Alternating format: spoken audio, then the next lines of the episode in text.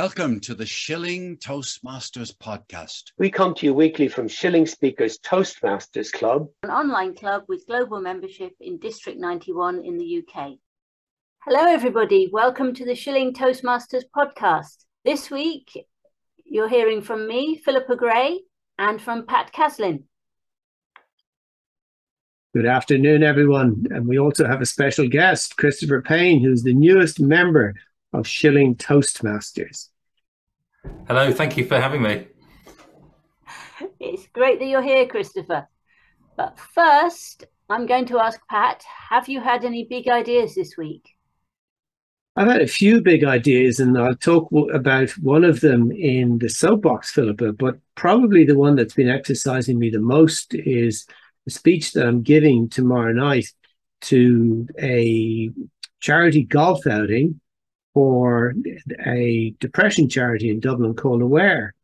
They've asked me if I would speak at after the outing for about to about 70 people for probably 10 to 15 minutes. And it's much more difficult when you've got to come up with something that is focused on or targeted at a particular group of people for, for a particular event, particularly when they're enjoying themselves after a round of golf. I've had quite a bit of time to to try and get my head around exactly what I would say.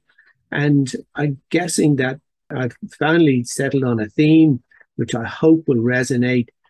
I focused on my own story about getting MS 15 years ago and struggling with the time that it became progressive and my obsession with they trying to overcome this illness through diets and other things and turning everybody's life upside down.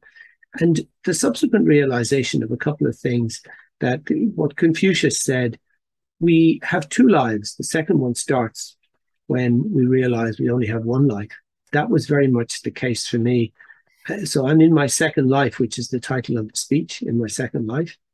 And the other realization was that when you get a chronic illness, you need to look at the extent to which you obsess about overcoming it, in which case you end up so focused on your illness that you stop living your life, or you focus on your health and you enjoy the health that you have and live with the illness because it's going to be there anyway. You're probably not going to get rid of it. That's my big realization. And it's taken me nearly 15 years to come to that conclusion that I'm much better, I'm much happier living with my illness and enjoying my health than I am with fighting my illness and having no health to enjoy at all. So that's my big thought for the week.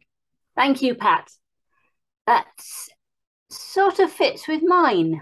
Um, I've had a pretty awful week, and I thought I was going to be injected, ejected from my first life when I I do all the right things health wise. I go along for every scan, every check that I'm invited to. I take every inoculation I've ever been offered. And yeah, last week I was, I don't know why, but I was surprised to get a follow up letter. Um, you know, you've had your regular scan. It looked rather interesting. No need to worry, but come and see us on Wednesday. And oh dear, you know, I go along to Toastmasters. I talk about Stoicism. You know, I really mean what I say, I thought, but one little letter like that, and I am suddenly unmasked as not the least bit stoic, thrown into a complete panic. Oh dear, cancel the rest of my life. Can't think about anything but uh, this wretched letter. So, anyway, I did calm down. I haven't actually cancelled the rest of my life. And I found that it was it's nice way of distracting myself. I don't know if it would work for anybody else, but try and turn anything that's happening to you into a speech. Do you want to share this with somebody? Will they want to hear it? How are you going to present it? It's say it's a great way of distracting yourself without actually telling yourself to forget all about it and go and do something else because I had zero concentration. Um, so I was think- thinking quite deeply about could this experience be a funny speech? And ooh, could I make it funny? If I did, would it be appreciated? I think there's probably a risk, especially as I'm not an experienced um, comic speaker, of actually just upsetting people. Yeah, I know we're on Zoom, but I'd still probably notice if I had half the audience in tears by the end of the speech. Or worse still, they suddenly all fell off Zoom for whatever reason. So, yeah, my big thoughts have been about should I do a humorous speech? What constitutes it? How do I know if I'm getting it right?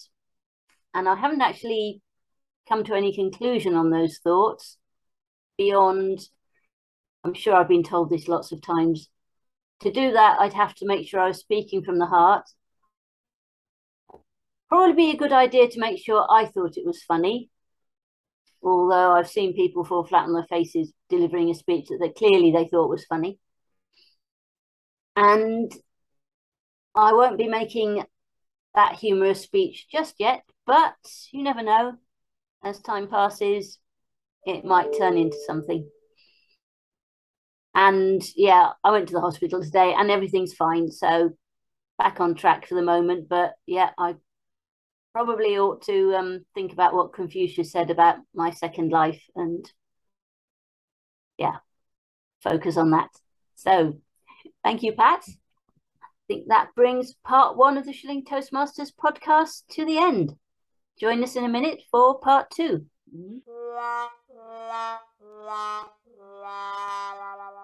Welcome back to the Shilling Toastmasters podcast. In part two, Pat Caslin is going to interview Christopher Paine, the newest member of Shilling Speakers.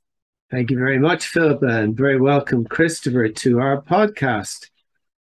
Hi, uh, thank you very much for having me on your show. Well, it's wonderful to have guests on the show, and it's wonderful, particularly, to have guests that are relatively new to Toastmasters. How long have you been a Toastmaster for, Christopher? Uh, it's coming up to just under a year now. Uh, I joined November last year, um, but I'm still yet to attend my first Shilling speakers meeting as a new member. Well, that will start this evening, which is wonderful. It'll be great to have you. And you are Sergeant at Arms in Bristol Central Speakers, I understand. That's right. I was uh, volunteered for the role by the uh, rest of the committee, and but but I'm glad that I actually uh, made that move because um, uh, I, I, think Toastmasters is all about getting involved and and and doing your little bit to, to keep the show running. Well, it certainly is. What brought you to Toastmasters in the first place, Christopher? I, I can't. I, I heard about it quite a while ago, uh, probably about 10, 12 years ago, just listening to a motivational speaker, and um, they sort of mentioned it as an off-the-cuff statement as to how they uh, got into to, to public speaking. And uh, but it was only recently um, I, I thought I'll just go along see what it's like. Um, and and I enjoyed the format, and that's what kept me coming back.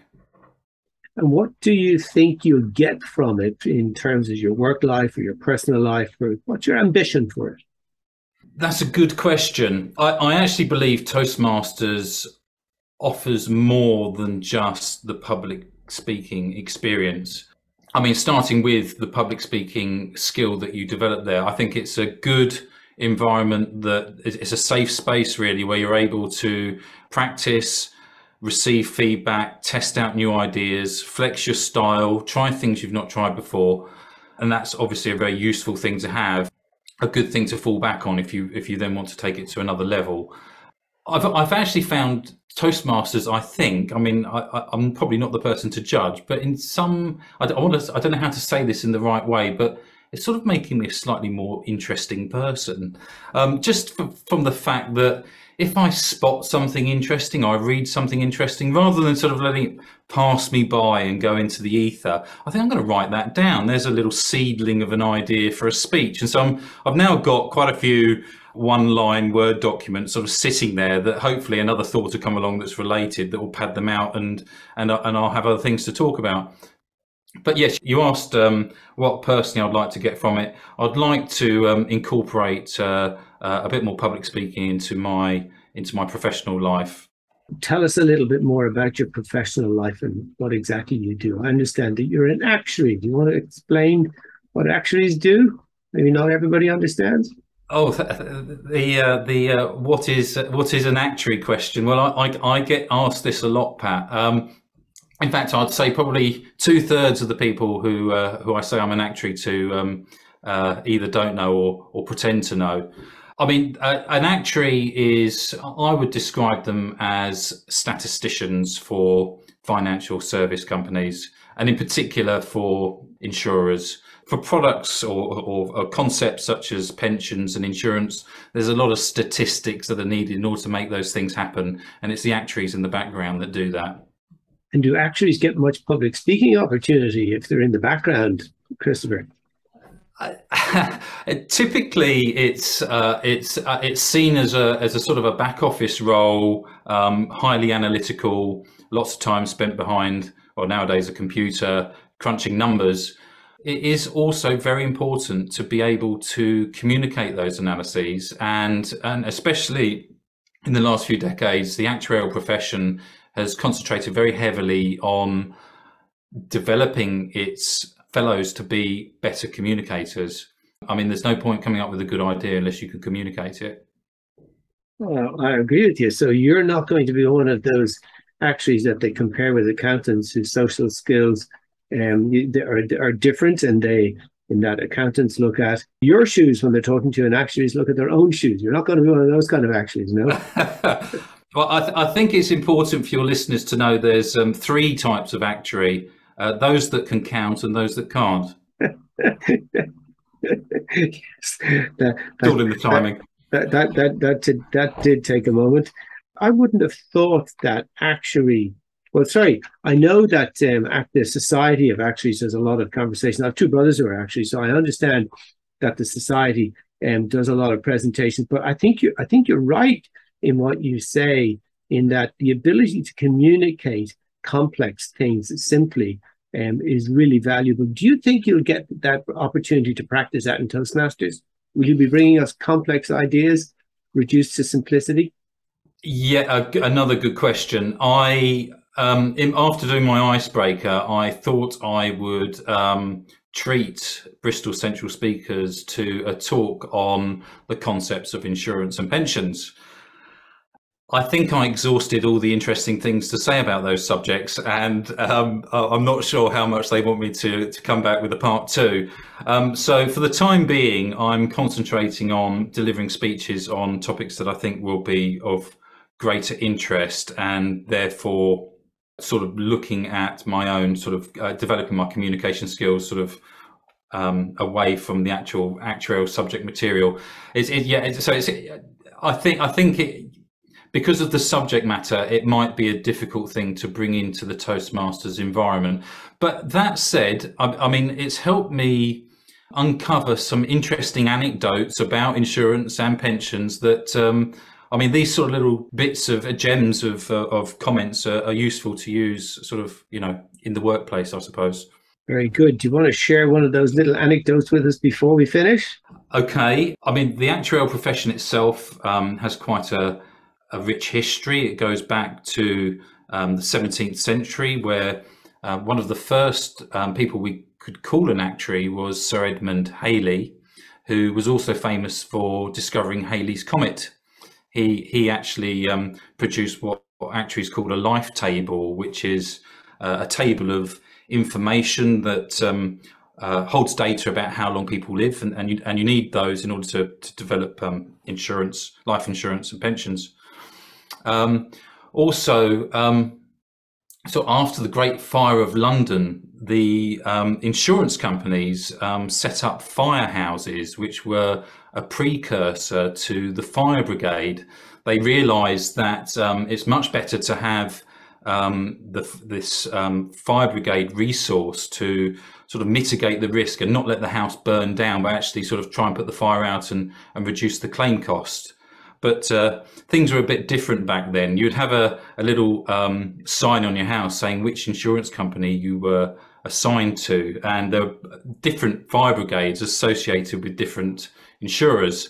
So if your house was burning down and a particular fire brigade turned up and they realised you were actually not with their insurer, they'd drive off again. And you'd have to wait, hoping the right one would turn up. So in that respect, I thought it was interesting that um, insurers were, were sort of, you know, a, a, big part in the development of, of, you know, something we take for granted now, the fire brigade. That's a fascinating story. I would never have known that. Um, these are kinds of anecdotes that I think we'd love to hear in Toastmasters.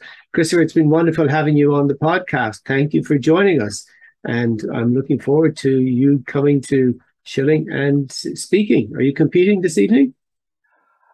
I'm not competing, but I'll be. Uh, i am looking forward to hearing everyone's speeches. And um, no, thank you very much for having me. Thank you very much. Back to you, Philippa. Thank you, Pat and Christopher. I can't resist temptation to share my story about actuaries. Over 40 years ago, when I was a just undergraduate studying statistics, I was looking for what career to do, and the advice was actuarial work is for people who find accountancy too exciting. So, um, but I'm sure that's not the case. I didn't become an actuary or an accountant. So well, there you go. You've got an actuary, an accountant, and a computer scientist in the room today. So we shall move on from statistics and other things. That's the end of part two of this week's Shilling Toastmasters podcast.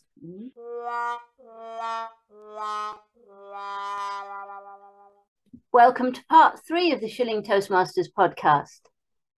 Today we have Pat Caslin on the soapbox He's going to talk about how to be a better evaluator. I shall be listening very, very closely because every time I think, ah, oh, got evaluation nailed, I open my mouth and out comes a really boring substandard evaluation. So please, Pat, give us some good advice. Thank you, Philippa. This afternoon, I'm going to talk about my approach to evaluations. I'm vice president education of a club called Masters of Evaluation in District 1.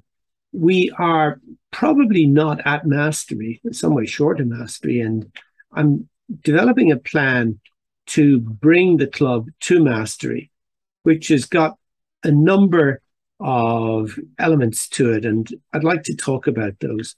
First thing, before that though, the we, there are two ways that you can evaluate. There, you can evaluate the producer qualities of the speech, which is all of the technical things like the structure and the organization and the vocal variety and the gestures and all of the things that go to the making of a speech.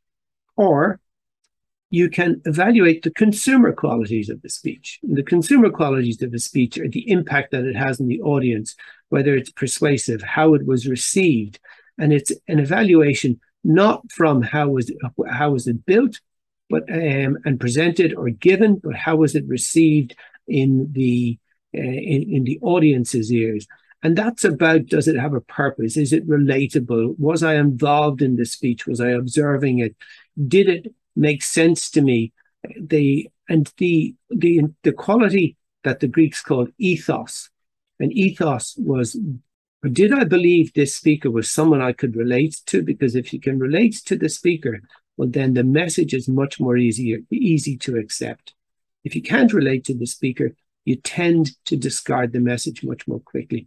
So the consumer qualities, the producer quality of creating ethos is a really important consumer quality if you want your speech to be properly consumed. The standard of evaluation, I think, that we find, or I find in most clubs and most contests um, that we go to, is not great, in my opinion, because it focuses on the easily identifiable things the vocal variety, the gestures. It doesn't really focus on content, on structure, on organization, I think, because these things are much more difficult and much more ephemeral and hard to get a handle on. And these are the things, though, that make an impact in speeches. You should never make a speech without a purpose in making it.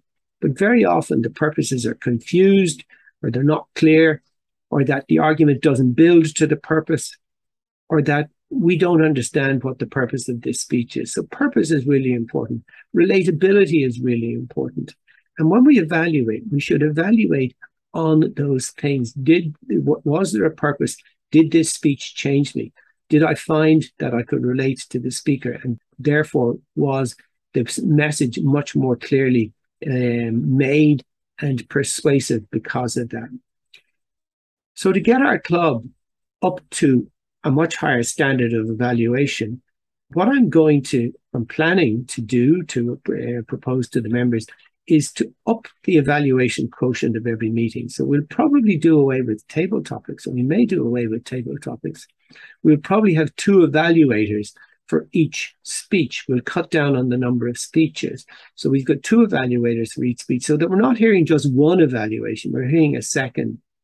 And we're looking at bringing in what we call a master evaluator role. And the master evaluator is not just the general evaluator, but the master evaluator will focus on a particular aspect of the speech so that we can go deep on the aspect and understand that aspect of the speech in a really deep way. And that might be, for example, purpose. So if we look at the speech's purpose and we say, and get, and the idea of leaving table topics out though, is that we create time for every member in the room to comment, uh, to give their comment on this particular purpose. So Christopher, what did you think of the of the purpose the purpose of this speech was and why?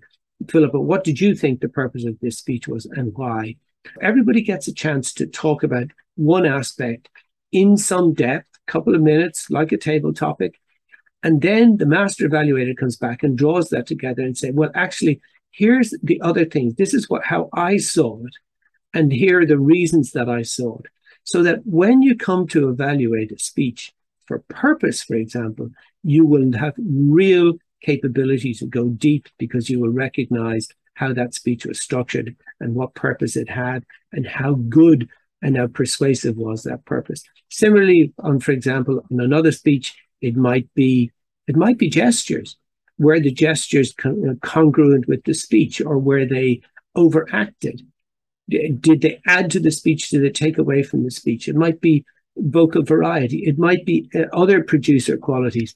But the idea is that we go really deep on evaluations of particular aspects and we get members involved in evaluating those particular aspects and seeing how others saw them so that there is a deep seam of understanding of how to evaluate a particular aspect of a speech. Because when you compete in, in a speech in an evaluation contest or a speech evaluation contest, what you should be doing is going deep on one or two aspects, maybe even only one, give examples, and then conclude. That's how you win contests.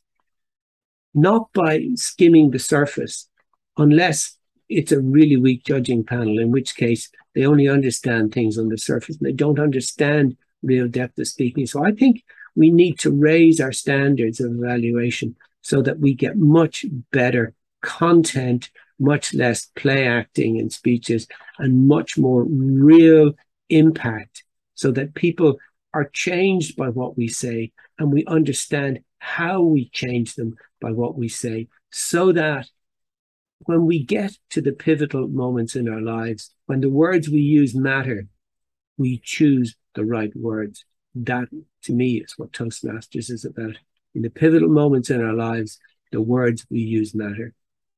Back to you, Philippa. Thank you, Pat. There's a lot to think about there. I think I shall be listening to this over, several times over once the pub- podcast is published. So that is the end of this week's podcast, everybody. Thank you for listening. Thank you to Christopher for being our amazing guest. Thank you to Pat and next week, you might have just noticed there's uh, something missing from this week. Uh, we're rather hoping Paul Omani might be back, but he couldn't join us this week because he's, quote, getting on a plane. Um, uh, now, I've got a few friends who've got on planes and not actually been able to find a return flight. So, fingers crossed, Paul will be back next week. In the meantime, it's goodbye from me. Goodbye from me. And goodbye from me. That's it for today from the Shilling Toastmasters podcast. Thank you for listening. Please subscribe and share with your friends.